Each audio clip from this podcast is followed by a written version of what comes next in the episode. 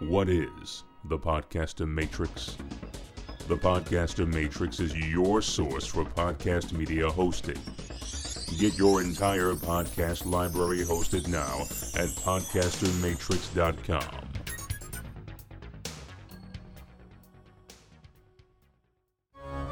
When you hear the words Friday the 13th, what do you think of?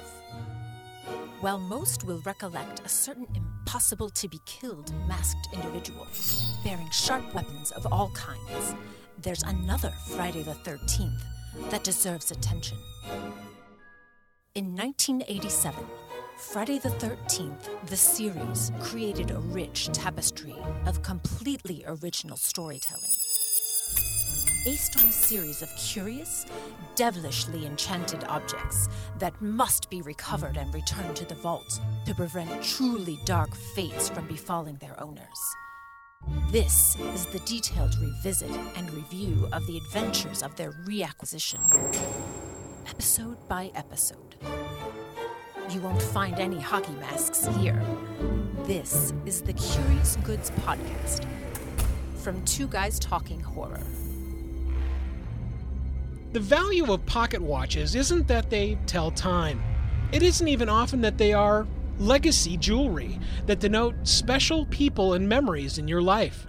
A pocket watch is literally a tether to times long gone by, an almost time machine that allows us to know where we are and when we were. But what if that pocket watch stopped time? What if for one hour a day you could freeze the world around you and do whatever you wanted. Sounds pretty cool, right? But there is a price. We'll talk about that and more because it's time for the Curious Goods Podcast.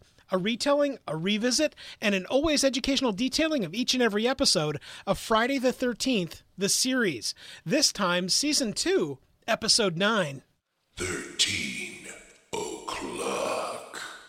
Greetings, everybody. I'm Mike Wilkerson, one of your hosts. And I'm Nicholas J. Hearn, your other host. Nick, some quick housekeeping.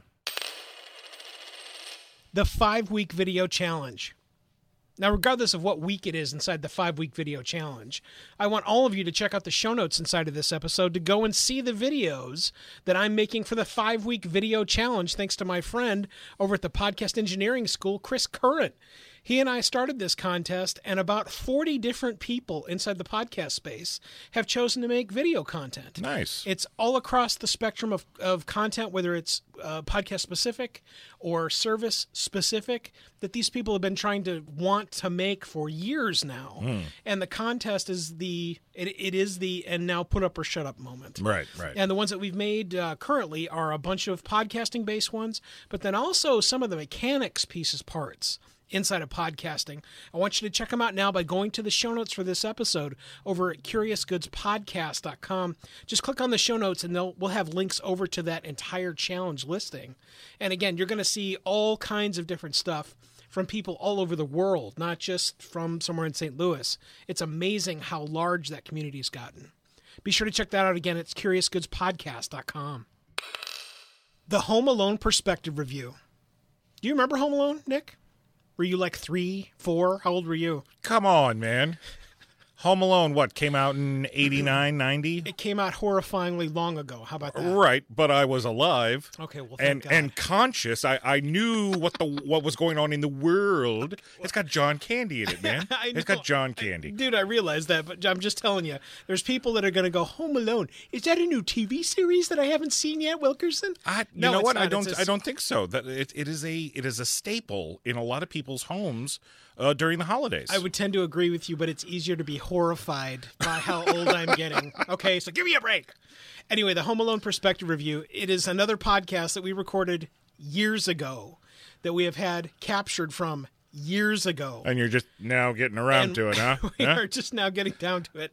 It and the neat part is that it's timeless. You you you hit Yeah, it right we're on the head as Yeah. you mentioned it. Is that it could come out in another five years and it wouldn't make any difference because literally the content, the stories, and the quote lessons learned inside of Home Alone they are timeless. They graft onto a different audience and may have a, a slightly different context, but the story is timeless without question. We're going to have that available, so look for that soon. It's going to be available over at twoguystalking.com. forward slash home alone, or you can always go check out the link inside the show notes for this episode. Again, that's over at curiousgoodspodcast.com. Nick, let's get to the retelling for this episode. Again, it's season two, episode nine of Friday the 13th, the series. 13 o'clock.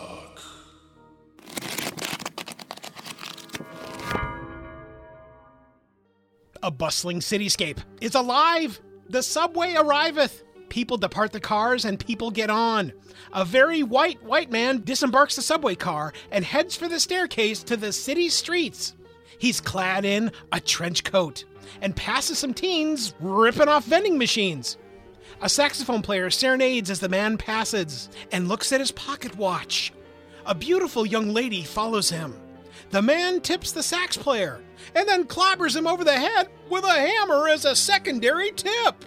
I don't think the saxophone playing was that bad, Mike. I didn't think it was either, but apparently we don't know our music, Nick. The trenchcoat murderer heads back to the subway, as does the young lady following him. The watch turns pink and shows 13 o'clock, and everything freezes.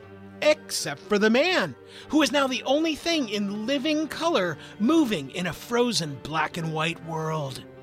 He makes his exit, stage left. Later the next morning, Ryan and Mickey are complaining about their broken down rolls. You mean Ben's, Mike. Ben's rolls. It's got four wheels and it's cool, but right now it's broken down. So they decide to go to the subway. The subway it is.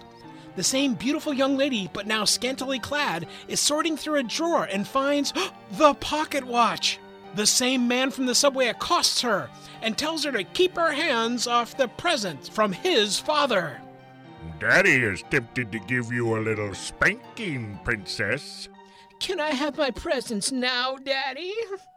The gift? A solid platinum letter opener and a brand new car! A perfect gift for Mrs. Henry Wilkerson. Dun dun dun! Oh, wait a second. Who put my name into this? Oh, wait, the writers 35 years ago. Never You got- mind. You got a brother we don't know about? I've no idea. It's an interesting quid pro quo session. How does he continue to afford giving these gifts? Why? Because she's the luckiest little girl in the world. Later on, the same beautiful young lady is having a love making session. Unfortunately, with some other dude. Mrs. Wilkerson. I've no idea and no relation. Her lover insists that she do more to make more money so that he can avoid prison. And off to the subway she goes. Later that evening, Mickey and Ryan finally make their way to the subway. A teen daredevil is doing cartwheels on the edge of the tracks and she falls. Ryan has 20 seconds to save her and then get off the tracks before he too is smashed. He makes it. The teen is unrepentant as Mickey and Ryan board the subway and head back to the Curious Goods antique shop. The punk kids are busy sharing a sandwich and a soda pop behind a dumpster with a makeshift furnace, and the cartwheeling youngin' is left alone. The trench coated Mr. Wilkerson is once again wandering the streets with purpose, but Martha Wilkerson, you know, his wife, is following and shares that she's seen him murder and now wants to see the pocket watch. He details how the watch works. As she revels at the watch, he draws the same hammer to swiftly kill her, but instead, she stabs him with the solid platinum letter opener. Murder. Murder most foul. Definitely not the gift he or she was looking for, but here it is. All of these shenanigans are witnessed by the punk teenage daredevil girl. Mrs. Wilkerson notices the young teenage daredevil girl has witnessed Henry's murder. Thankfully, she now has the watch and heads toward the subway. The subway once again stops its ongoing mission for a moment as she arrives at the station at 13 o'clock as everything stops. She walks amongst the very still, frozen people. They are in black and white. She is in living color and stealing left and right. She finds a cop and borrows the billy club and breaks the window to expensive jewelry. As she arrives back at the station with her giant treasure trove of goodies, time then resumes. It's the perfect crime. Back at the Curious Good shop, Jack shares that a body has been found, as well as a series of recent burglaries. Something very odd is going on. The policeman on the scene, you see, he saw nothing. There was also another murder slash burglary previously. Hmm, to the manifest. What could the item be? They sort through the pages and Jack spies a pocket watch that was sold to the Wilkerson family. It's in the manifest and is now the focus of this episode. Jack Marshak Man of action. will now begin his deduction. Mrs. Wilkerson chooses to share the secrets of the pocket watch with her lover and shares her detailed plan to kill the witness in the upcoming trial that will prevent her lover from going to the slammer. Why? Because she was able to kill Henry Wilkerson and there are no consequences. That's why. Brazen hussy. A hot hussy. A Klingon hussy. Mickey and Ryan arrive at the Wilkerson home to ask questions of Mrs. Wilkerson. Did he own an old antique pocket watch? She doesn't know anything about it. The married for a month Mrs. Wilkerson is distraught and can't answer any more questions, but gets Mickey's business card. Later on, she assures her lover that there's nothing to worry about, and another love-making session ensues. A lot of hanky panky going around. A bunch of nookie going on inside of this episode. Time for another subway ride in a different kind of tube.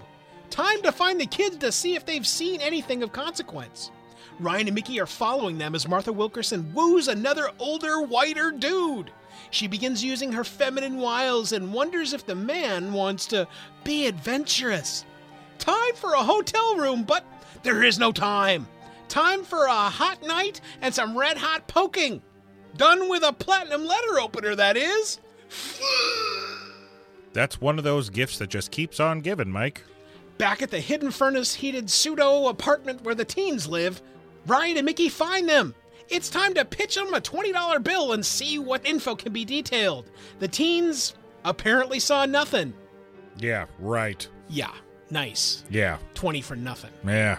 They receive a harsh tongue lashing from Ryan and a business card from Mickey. If I was Ryan, they'd be seeing the business end of my boot. But they got a business card. That's the big part of this whole thing. Youths. Ryan and Mickey find Mrs. Wilkerson walking the streets. She's not a streetwalker. she walks the streets to get to places, but she's not a streetwalker. You know what? You're absolutely right, Nick. She continues to walk the streets, but with purpose, but isn't a streetwalker. You're absolutely right. She continues walking the city streets, and she walks into the station just as Ryan grabs the watch at the same time. She and he see everything freeze. She strikes Ryan, and he falls onto the tracks. Back at the hospital room, where the only living witness of Mrs. Wilkerson's lover is still clinging to life, Mrs. Wilkerson is now administering a very potent hypodermic needle. I don't think she's licensed to do that, Mike. Time resumes as Ryan is able to jump out of the way of the train. Back at the hospital, where previously the woman was recovering, she suffers an apparently unexpected heart attack and dies. Ryan and Mickey now head back to the Curious Goods shop and share all the details with Jack. You see, Jack has figured out that time stands still. That was something that Ryan also experienced because he too was touching the watch at 13 o'clock. Back at the pseudo furnace apartment, the punk teens are once again chattering back and forth and are accosted by Mrs. Wilkerson Streetwalker as she chases the two young teens down the street that she was previously walking. Mrs. Wilkerson will catch up to them at a later time. 13 o'clock, that is. Ryan and Mickey are feverishly figuring out the mechanics of the pocket watch. Well, it seems that uh, Mr. Wilkerson's father used to work at that station and was unceremoniously fired. In need of money, he actually sold the pocket watch hmm. to the antique store, and once he was able to buy it back, he got a little extra a curse from Uncle Lewis.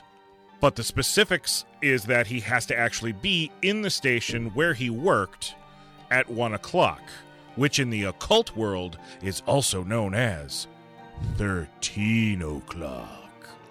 And then the phone rings. It's one of the punk teens. They're ready to talk to Mickey and Ryan now. Back at the Wilkerson compound, Mrs. Wilkerson and her lover are busy making nefarious plans to use the watch. But first, time to kill the kid. The young lady stops in to see Mickey, who is tending to the young lady's gaping letter opener wound from a previous encounter with Mrs. Wilkerson walking the street. She shares that she saw a woman stab an old dude in the alley. Ryan then shares that the lady has a pocket watch that stops time. They're trying to recover it before the next time she can use it. It has to be found before she can kill again.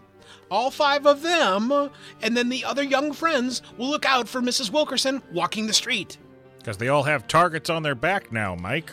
Outside, Mrs. Wilkerson is working the usual nightly walkabout tricks. Ah! I'm not going to engage. and a man appears outside the station, and he too has been stabbed by a letter opener. Mickey and the punk teenage girl go to check it out, but it's all a distraction. Mrs. Wilkerson and her lover descend to abduct the punk teenage daredevil girl. The three of them are waiting for time to stop as Mickey is looking for the young girl as Mrs. Wilkerson pines over the watch face. The young lady grabs the pocket watch and dashes aboard the moving subway, as do her abductors. A chase ensues. Cue the music.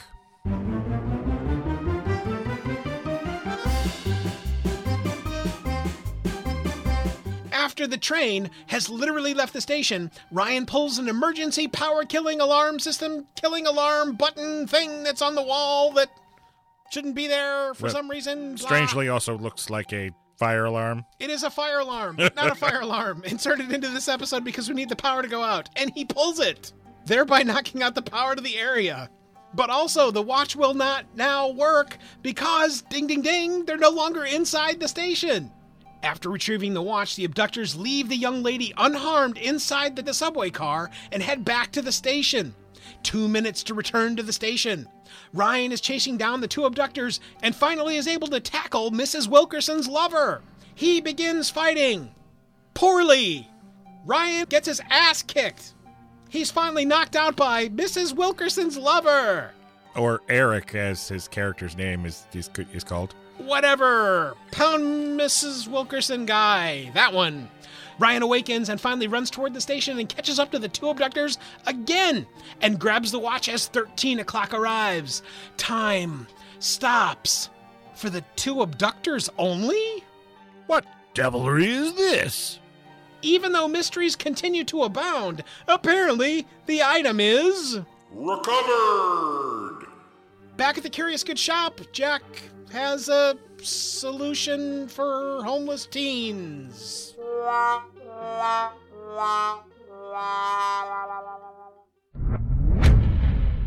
Every episode of Friday the 13th has goods and bads. Nick, let's get to the good. The concept of 13 o'clock. This was spectacular. Oh, yeah. I love it when they take little bits of the occult, in particular the ones that I have no idea about, Right. and they loop them into the story and then make them the accidental centerpiece Mm-hmm. that you then are able to find out and learn more about if you choose afterwards. Yeah. One of the magic things about the internet is that back then, when this show first came out, well, there wasn't any. right. And so if you wanted to go find out something about 13 o'clock, exactly how are we going to do that? Uh, hi, I'm I'm visiting my library today, and here we are in the occult section. Hey, hey, Miss Simmons, I was wondering, could you tell me more about, you know, 13 o'clock, the whole occult thing? That would be great. How stupid is that? Anyway, th- that's how it was done back then. Right. And so there there were ways to go and find out things about this, but obviously there were things like this that you'd never go and want to search and find out. And and a regular audience is going to take the show at its word because if you know nothing about the occult, then why would they have any reason to lie to you? Right, right. And, I think what I like the most is that it's all stapled to Jack and his limitless knowledge inside of leather-bound books that are behind each of them every single episode. Well, and we've talked about this before. It's yeah. we need that character for Oh, a yeah. Mm-hmm. show like this. You have to have that sage character who, e- even if it's at the very end of the episode, can pull the answer out of what looks like thin air. But ah, I have books. Right. Well, and it's because of his knowledge base. Yeah. And and I love that. It, it, again, it's if they ever revisit the show, it's still something that can be pulled off Mm-hmm. because the guy that knows books, but that could also tack on to something internet based, where there's a, a dark web database where information can be grabbed. Right. That's where a little bit of that goes. In fact, there's um, was a show my dad watched a whole bunch. It was uh, Person of Interest, Mm-hmm. and inside a Person of Interest, there was this giant, vast computer network thing Right. that was accessed. I, I never saw an episode of it, but it's something that he talked about a, a lot, Mm-hmm. and something like that could clearly be a piece of if this show was ever revisited. Anyway, the concept of 13 o'clock I thought was excellent. Well, I think in the episode, even what makes it even better is during 13 o'clock, the world freezes and goes black and white. Yeah. But whoever's holding the watch is still in color. Yeah. You think about late 80s TV technology, and hell, just watching it with you earlier today, it was still impressive. Oh yeah. For 1989. Yeah, there's a there's and I, I can't believe I didn't think of this until now. But there's a there's a book that I read and did a book report on in fourth grade, Mrs. Gallagher's class, and it was the girl, the gold watch, and everything. And guess what happens inside of that that story? The watch stops time. Correct. And so, uh, I and I'm only just now thinking of that. I didn't even think about that when I when we were watching the episode. But that that's tremendous. Uh, you know what else is really good to put here too is the actual effects that were used inside of 13 o'clock. Because uh, for for a lot of television shows, when they freeze time, it works out usually. But inside of this one, they obviously got actors that knew how to stand still. Yeah. And then there were a couple of times where they literally did just freeze frame and people are wandering. Mm-hmm. But the edges of things, they did it terribly, terribly wonderfully. Yeah. And uh, it, it was all it was all super high quality as opposed to El Crapo that Mm. you would expect to see inside of something 80s based. Right. And it wasn't. It was very high quality. The subway station.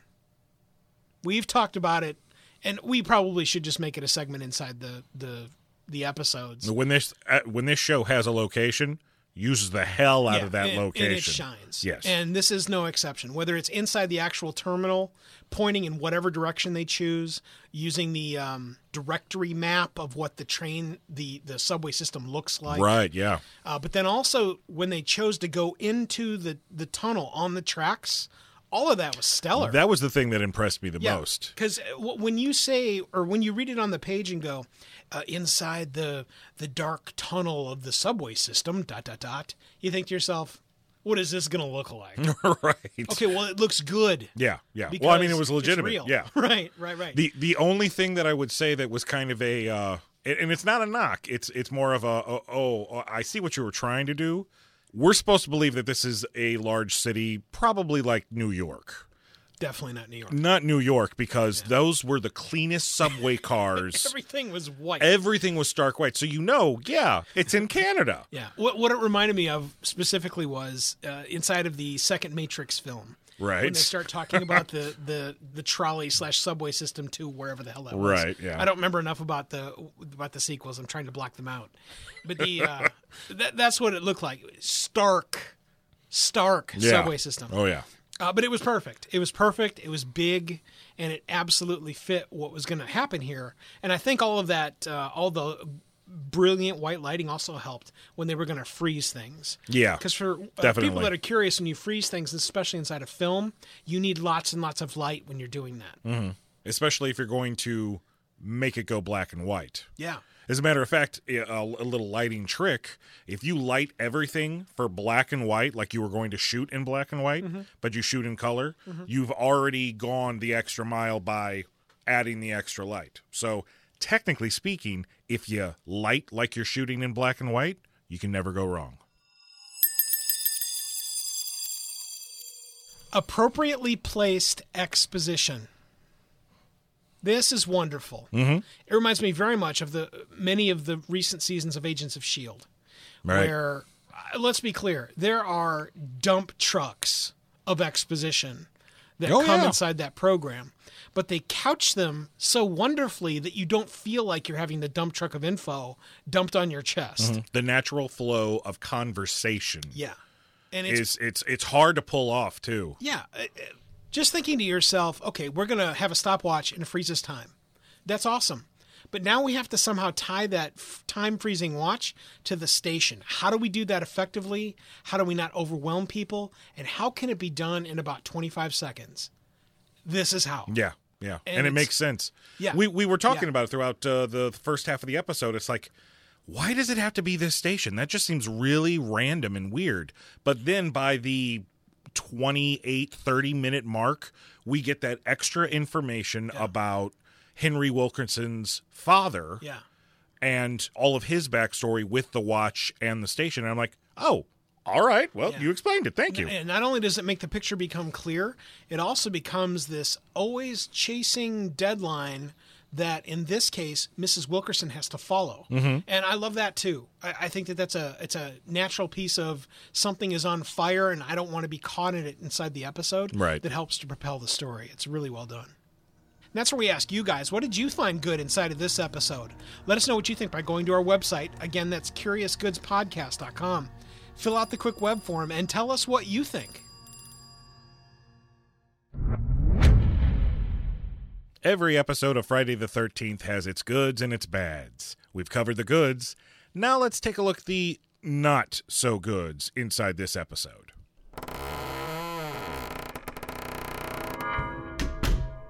Questionable ADR. Oh, you're being kind. I, I am is being kind. Yeah. I, I'm being extremely kind because I like this show, this Yeah. program. Yeah. But Nick, Nick, why don't you detail what ADR is too for our, our listeners? well, ADR is additional dialogue recording. Right. A lot of times, what will happen is uh, where your microphones are concerned, is you're out in a crowded, noisy place, Mm-hmm. and you're not going to hear the dialogue from the actors clearly. Right. Uh, usually happens if you're on a busy street, uh, a, a beach. It's that's horrible because you're getting the waves, you're getting the birds, you're getting the wind. Uh, subway system. Subway, I mean, it's it's nearly impossible. And the thing is, is that there are ways around it. Uh, the actors will come into a, a sound booth, very similar to what we have here inside the studio, and nice little soundproof area, and they will capture the dialogue by watching the footage so that it matches up perfectly or almost perfectly. Right. This episode seemed to have about ninety percent of it ADR'd, and it was bad. It's terrible. Yeah, inside of this one, Mrs. Wilkerson, if you guys remember the movie Tangled and the stepmotherly character inside of that movie, okay, we'll amp that up to about 50. and that's what her ADR sounded like. It was very, it was super punchy. Yeah. It didn't match where it was being captured, and it was way overdone. It, it, it wasn't just her talking, it was super overdone. and it seemed like there were there were times where they were using ADR in scenes where it shouldn't have needed it. Yeah. What, So it makes me wonder: Did she have a cold while they were filming this, Oh, well, and her vo- and her voice was messed up, Yeah. and they they had to go back and redo it, or or maybe somebody else on the show Yeah. had a cold or something. I I, I don't know. I, usually the show doesn't falter when it comes to something as critical as audio, Right. But this episode, it was almost a distraction. oh, yeah.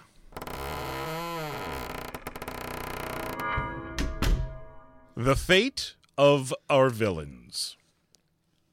This is probably the only time I actually had a huh on my face in the entire episode.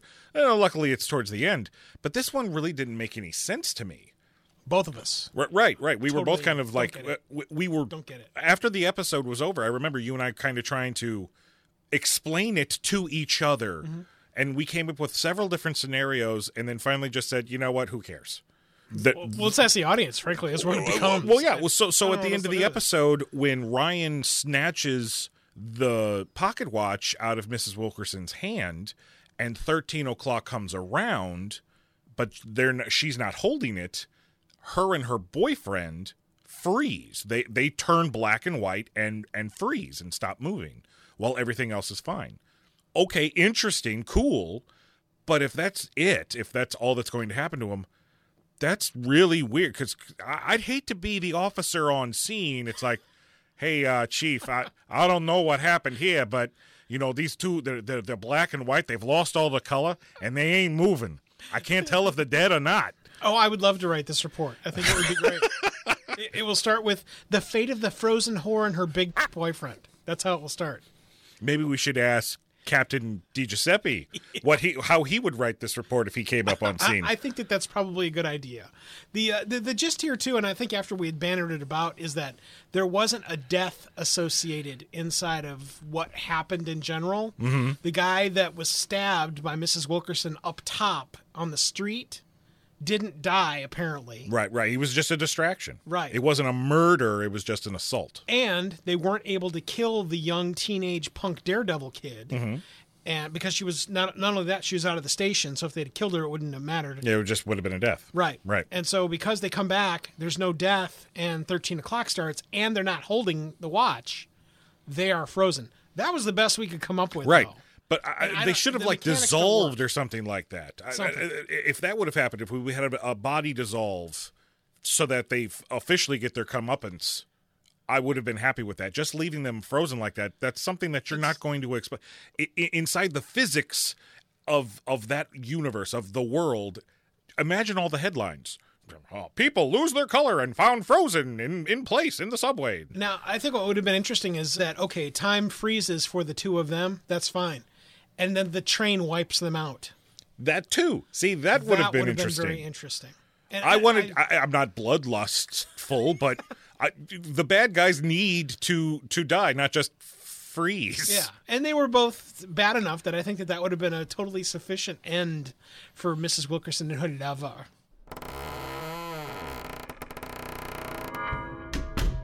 The problem with forced messages in any type of entertainment, whether it be television, film, music, doesn't matter.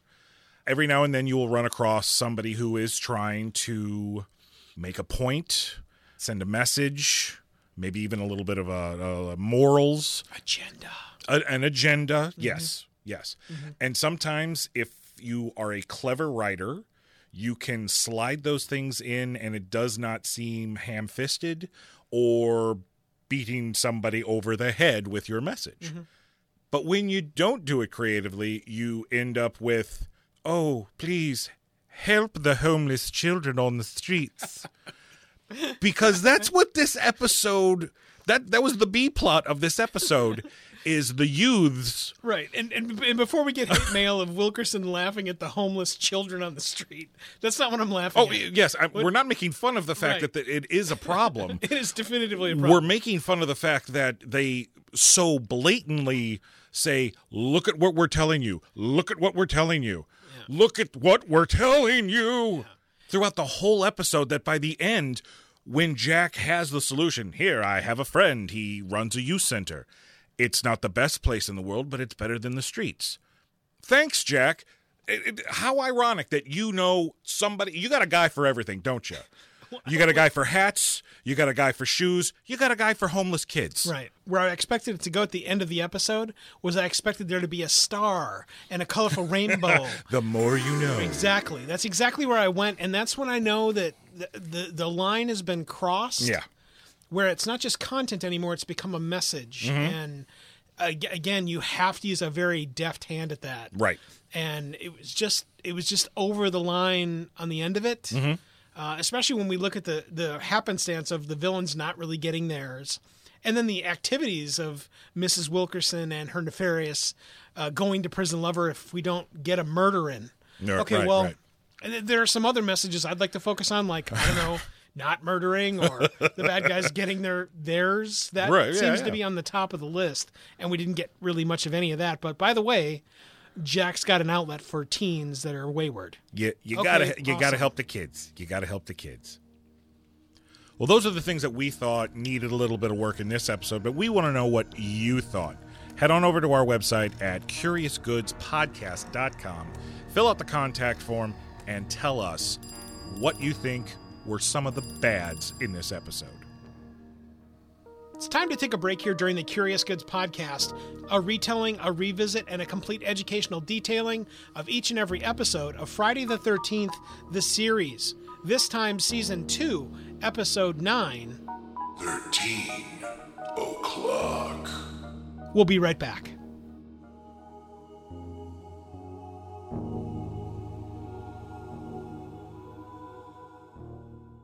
Wouldn't it be cool if your advertising could last forever?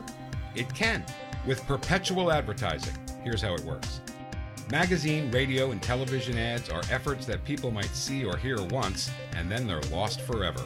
Perpetual advertising provides you with the chance for repeat exposure and replayability weeks, months, even years after it's originally inserted inside a podcast. So even if your advertising is included in a podcast years ago, those efforts are still impactful, providing you with true return on investment. Real impact. thanks to perpetual advertising. Are you ready to change the way you and your company or organization advertises? Find out more and launch a unique perpetual advertising effort now by visiting twoguystalking.com forward slash sponsors. Make your podcast soar with the Editor Core. Editing podcasts can be ugh, rough. Everyone knows that you'll spend at least double the time you use creating the podcast when editing it. Then there's the control freak factor and the gotta get it right the first time. Well, it's time to shove all that out the door and make your podcast soar with the Editor Core. The Editor Core is a talented, experienced team of podcast editors that have edited tens of thousands of hours of podcast content, and they're ready for yours now. Check out editorcore.com because it's time to make your podcast soar. Editorcore.com. That's editorcore.com. Thought about a career in voiceover? Need a great, cost effective on hold message for your organization or business? Don't know where to start? Check out The Voice Farm, your one stop shop for voiceover needs. Check it out now by accessing The Voice Farm at voicefarmers.com and see what difference can be made with a company that is truly outside the box. From the Voice Box, voicefarmers.com. That's voicefarmers.com.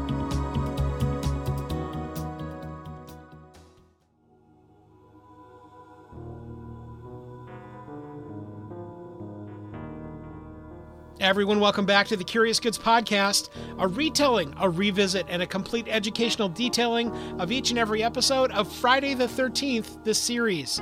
This time, Season 2, Episode 9. 13 o'clock. Every time Nick and I come back from break, it's time to open up our manifest moments. The manifest moment is either an actor's portrayal, a storytelling element inside the episode, or something else that tripped Nick and mine's collective review night fantastic. Nick, what do you got? My manifest moment for this episode has got to be the pocket watch itself. Hmm. Good call. Something very simple, very uh, not even very ornate either. It was just a very plain pocket watch, and I liked the effect that they would pull as thirteen o'clock would come up. The hand would go to one, and then the three would appear magically next to it. It would glow pink, and then you know everything would freeze. And I like it when simple things like that are used because it shows how innocuous things can be where the show is mm-hmm. concerned. Episode two of this show had a pen, a pen. How deadly is it? Well, I mean, you know, I've seen films where people have taken a pen and, and have been able to kill. So pens can be deadly, but how dangerous do you actually think a pen can really be? Right. Well, in this show, a pen can be extremely dangerous when it has the ability to actually, whatever it writes, comes true. So here we have a nice pocket watch. And I really like it when we can do that instead of going elaborate like, oh, a cursed wood chipper. Yeah. Yeah. Uh, uh, We've talked about it a lot of times inside the show. When when things stay simple, mm-hmm. they are almost always more satisfying. Mm-hmm. And I, I, wish more shows would do that because I think if if they had to go back and do something nowadays like this, there would be a golden sheen that embraces everybody inside of the station. Right. And then the golden sheen would turn to black and white. And then there would be some sort of effect that's inserted and everything turns to black and white. Well, we were And talking didn't about it. We were talking about it before the recording. We happened to be fall on the subject of Avengers Endgame and the whole mm. time travel esqueness. Yeah. And we were talking about how it seemed like the writers went out of their way to make it overly complicated. Yeah. So that they could follow their own rules unlike anything else in entertainment has ever done handling time travel and it just made things so muddled Yeah. that it was it was way too confusing because you go back it's a great movie love it enjoy it but when you tar- start tearing it apart that whole time travel stuff just doesn't especially captain america's ending stuff makes no sense at all you're telling me captain america if he stays back in the past he's not going to stop 9-11 Yeah. come on There, there's a bunch of things like that. In fact, there's a video that I showed you Right. in our preamble today that we'll, we'll, we'll, include we'll it in the show yeah we'll, ha- we'll have a link to it in the show notes and, and it, it runs through things very much like that, especially in regard to Steve Rogers Right. and or Captain America. That you know uh, does he sit by, idly by as JFK is assassinated? Yep. Does he sit have another by salad. Bobby and MLK get killed? Right, yeah. You know, and, and the the answer is absolutely, I guess. And and that's where that's where and so was he a hero after he went back and waited and did nothing? But I saved the universe by not disrupting the space time. No, just shut up. And I had I had my dance. Where's the heroism in that? And again, this isn't the this is Keep, the keep it, yes. yeah this isn't the this isn't the bashing end game because it was it was a spe- spectacular movie Right, yeah. a great second half to a first half but wow Our point is keep it simple and you can't go wrong. right my manifest moment inside of this episode is a striking one almost as striking as Mrs. Wilkerson inside of this episode. Oh, Mrs. Wilkerson. For those of you that don't remember what she looked like, or perhaps maybe you didn't even see this episode, we're going to include a photograph mm-hmm. inside of the show notes for this episode over to what she looked like then, what she looks like now. But in addition to that, we're also going to include my manifest moment. You see, the actress Gwyneth Walsh was actually one of the Klingon Duras sisters back for the next generation. And if you're not a Star Trek fan, I guarantee you, you will be horrified by what she looks like as a Klingon woman. it is horrifying. She is definitively not attractive. And when you see her without her Klingon makeup and getup on, she is incredibly attractive, regardless of it's now or back then when she was the hot Mrs. Wilkerson, uh, married for a month inside that episode. uh, but, but it's spectacular. Right. I also thought that she was just tremendous inside this episode. If you're looking for the definition of an unfaithful, uncaring, murderous wife, well, there's going to be a picture of her because she right. plays one inside this episode really, really well. Yeah. Anyway, that's my manifest moment. And that's where we ask you guys, what's your manifest moment from this episode, season two, episode nine? 13 o'clock. Let us know what you think by going to our website over at curiousgoodspodcast.com. Fill out the quick web form and tell us what was your manifest moment. Vocabulary. Ah, vocabulary. The words that matter inside of these episodes. The first word that harkens from this episode is Gold digger. gold digger, thanks to our friends over at Visual Thesaurus, is a miner who digs or pans for gold in a gold field. Not quite what we're looking for inside of this episode, but the second definition reads a woman who associates with or marries a rich man in order to get valuables from him through gifts or a divorce settlement. And of course, Mrs. Wilkerson inside of this episode chooses to forego the whole divorce settlement thing. Right. The second word we have for this episode is Sugar daddy. Ah, sugar daddy. That's what Nick's wife calls him. Oh no, it's No. it's the opposite. She's my sugar mama. Oh, gotcha.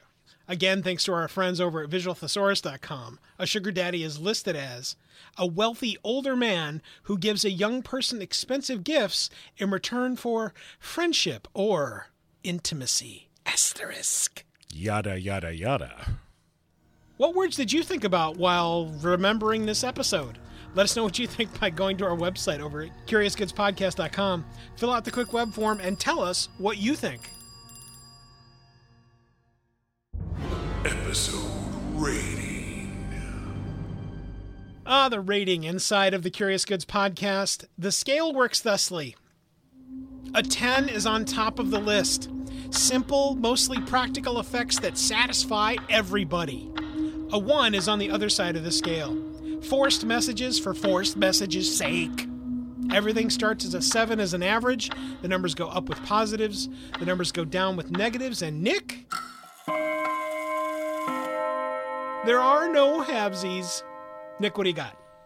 For me, watching this one, this was the, yet again another episode that I do not remember watching when I was younger. I think we're going to be falling into that category a lot more often. Yeah. Uh, there's some that I I know I still haven't seen yet, Mm-hmm. so maybe they're later on in the season, or maybe they're even in season 3 Mm-hmm. Again, that was a long time ago. But this episode fell into that whole. I, I, we, we've all seen a lot of those stopping time movies or TV shows, or even read them in books and things like that. It's an easy formula to follow, and this one does it does it perfectly by the end of the episode once everything is explained. You know, if we never got that story about Henry Wilkerson's father and him working at that that particular subway station and how he was fired and had to pawn the family pocket watch to you know make so, make a little bit of money and as soon as he got enough money back he bought it back but this time it was cursed Right. if we didn't get that explanation this would have been a head scratcher episode. Mm-hmm. It'd be like well this was good but the the item didn't make any sense. And we've run into that a handful of mm-hmm. times. Luckily we didn't have to worry about that. Yeah. it was well acted well paced. Mm-hmm. And despite some of the speed bumps that happened in the episode you know the the forced messages and the horrible adr this was a really great episode. So for me i have to rate this a nine Yeah, the value of an episode is, you know, if this item ever got out of the vault and could push another episode, the answer is absolutely. oh yeah Any one of a number of criminals has actually used this kind of influence inside of a number of different stories I can think of off the top of my head. Mm-hmm. Only a few of which are comic book based. There's a whole bunch of other ones that have nothing to do with comic books, but stopping time. right Stopping time is a thing that everybody would love to get aboard and use as a as the fulcrum of an argument or storytelling. And so I love the concept of this. Yeah, when we build in the little speed bumps that we had inside of this episode, they are just that. And they take this episode clearly to a nine. That's where we ask you guys, what did you guys think of this episode? Let us know what you rate it by going over to our website. That's curiousgoodspodcast.com. Again, fill out that quick web form and tell us what you think. Ah, another great episode detailing for the Curious Goods podcast. Again, until next time, I'm whoa, Mike whoa, whoa, whoa, whoa! Yeah, Hold on, Mike. Yeah, Wait a yeah. minute. I'm looking at my watch right now. Yeah. and it's about to hit thirteen o'clock. Well, well, well, what is that supposed to? Oh, oh, now wait a minute. I think that. Uh, now it's my show. Boy, I've never noticed this, Mike, but you look horrible in black and white. Thanks for listening to this episode of the Curious Goods podcast. We are always interested in learning what you remember about these enchanted items and their tales of reacquisition. Connect with us immediately at curiousgoodspodcast.com to share your treasured information. Until the next artifact reveals itself, the vault is now closed.